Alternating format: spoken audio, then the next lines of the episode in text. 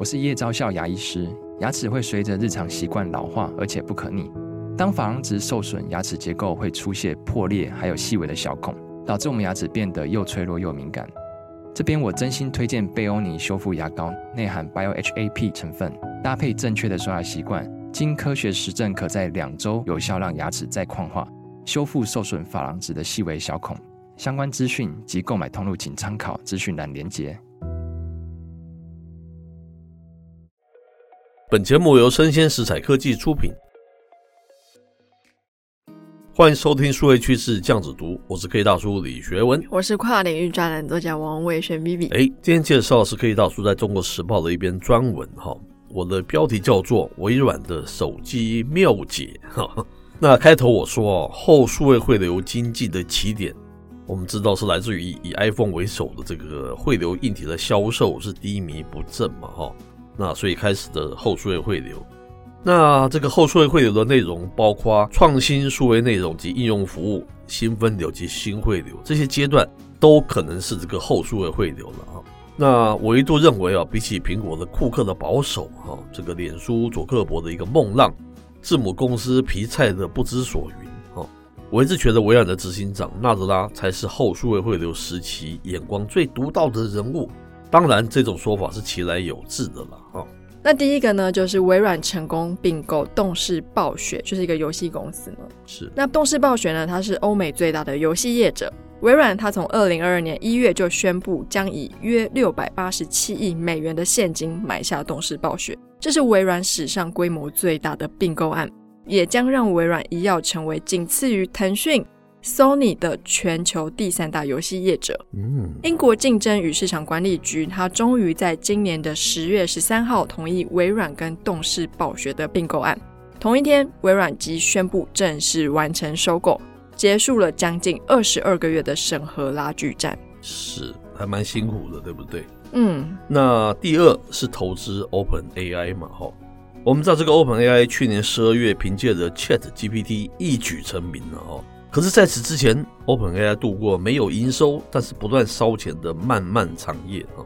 欸、我们也好像也经过这样子的一个时刻，很了解到那种惊慌感对不对？对啊。好，还好这个微软它慧眼独具啦，雪中送炭，它硬是斥资、啊、去支持这个所谓的 OpenAI。 二零一九年七月微软给 OpenAI 战略投资十亿美元，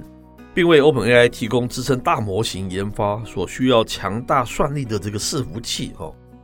在这个微软 Azure 这个云端运算平台上面共同开发他们的通用人工智慧的技术了。是，上述的两个动作恰好就符合了后数位汇流时期市场对创新数位内容以及应用服务的渴望，但言犹在耳，近日传出的新闻又让科技大叔对纳德拉的精明产生一些怀疑哦。嗯，原因是因为纳德拉他前一阵子在接受外媒采访的时候，他提到微软当初放弃 Windows Phone 退出手机业务是错误的决定。纳德拉呢，他是在二零一四年的时候接任了微软的执行长，随后仅约一年多的时间，微软就注销了以七十六亿美元收购的 Nokia 手机相关业务。但是这明明是一份十分正确的决定，为什么纳德拉要说是错的呢？是，我们把时序调回到二零一零年的十月、哦、那微软公司正式发布了智慧型手机作业系统，所谓的 Windows Phone 七、哦、并在这个该年底、哦、发布了基于这个平台的一个硬体装置。那当时主要的生产的厂商有三星、H T C 和 Nokia 等等，但自此之后、哦、它这个手机的业务发展一直不太顺利了啦。那到了二零一七年的第一季度中、哦、这 Windows Phone 的一个市场份额仅有 百分之零点一 啦，真的蛮惨的。那七月、哦、微软就终止了包括 Windows Phone 八点一 版在内的一个产品的支援，它形同的结束了 Windows Phone 手机作业系统的计划、哦、那微软执行长纳德拉也表示，微软的这个移动战略已经失败了、哦、连他自己的创办人 Bill Gates 也表明，他已经改用了装有多项 Windows App 的一个 Android 的手机了。哇，天哪，执行长还是要特别说一下，说我用的是有 Windows App 的 Android 手机。它还是 Android 手机，不是 Windows Phone。是，可是呢，这个时光是无法倒流的。假设微软手机当时并没有认赔出场，歹戏拖棚，今天是不是还有微软再次高光的时刻呢？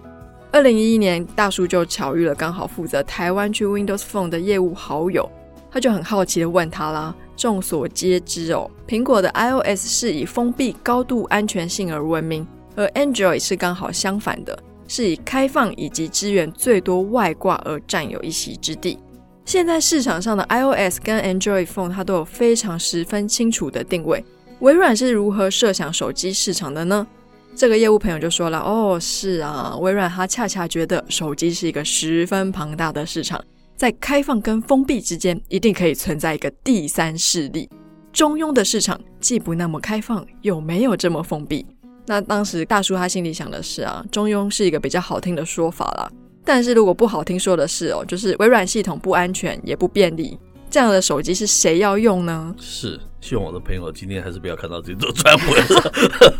我心生是这样子想的哈。那可以大叔一直认为数位汇流大者恒大，因加通吃的规律发展到极致之后，理论上、啊、这个世界上最终将仅存唯一一家超级的巨兽，它是软硬通吃，那服务范围是无所不包。那其中唯二存在有一个变数啦，第一个叫做作业系统，像是 iOS 跟 Android 各大阵营，当然我们刚才说一个封闭一个开放，他们是很难整合成是一个了。另一个一个挂碍就是语言系统，像是中文跟英文嘛，各霸一方，谁都有一个主场的优势、哦、所以 K 大叔一直以来哦，从十多年前到现在都这样认为，不大不小，不软不硬，不开放不封闭，基本上是不太可能生存的啦。是，那当然啦，这个微软的纳德拉他也进一步说明了，微软它可以透过重新发明个人电脑、平板电脑与手机间的运算类别来让这项业务发挥它的作用。也许呢，现实他脑中的手机概念已经跟当时大大的不同。是，那 K 大叔虽然不知道纳德拉想是如何重新定义微软的手机，但是、哦、我仍然认为、哦、今时今日人们还是不会接受一个又不够开放又不够封闭的这样子的一个手机的、哦、要是微软作业系统它的哲学面、哦、没有改变、哦、情况难道就会有不同吗？这也是科技大叔小小的一个结论、啊、因为平常录新闻毕竟不是出自我们之笔，不是出自我们的想法，所以都会想要 murmur 一下。是，而且恩师又坐在前面，我是觉得客观来说这篇文章我蛮喜欢，写得蛮好的。嗯哼，那当然也有传出像是孙正义啊，不是要跟 OpenAI 啊要推出所谓的 A I 的 phone 了哈，搞不好纳德拉想到也是 AIphone，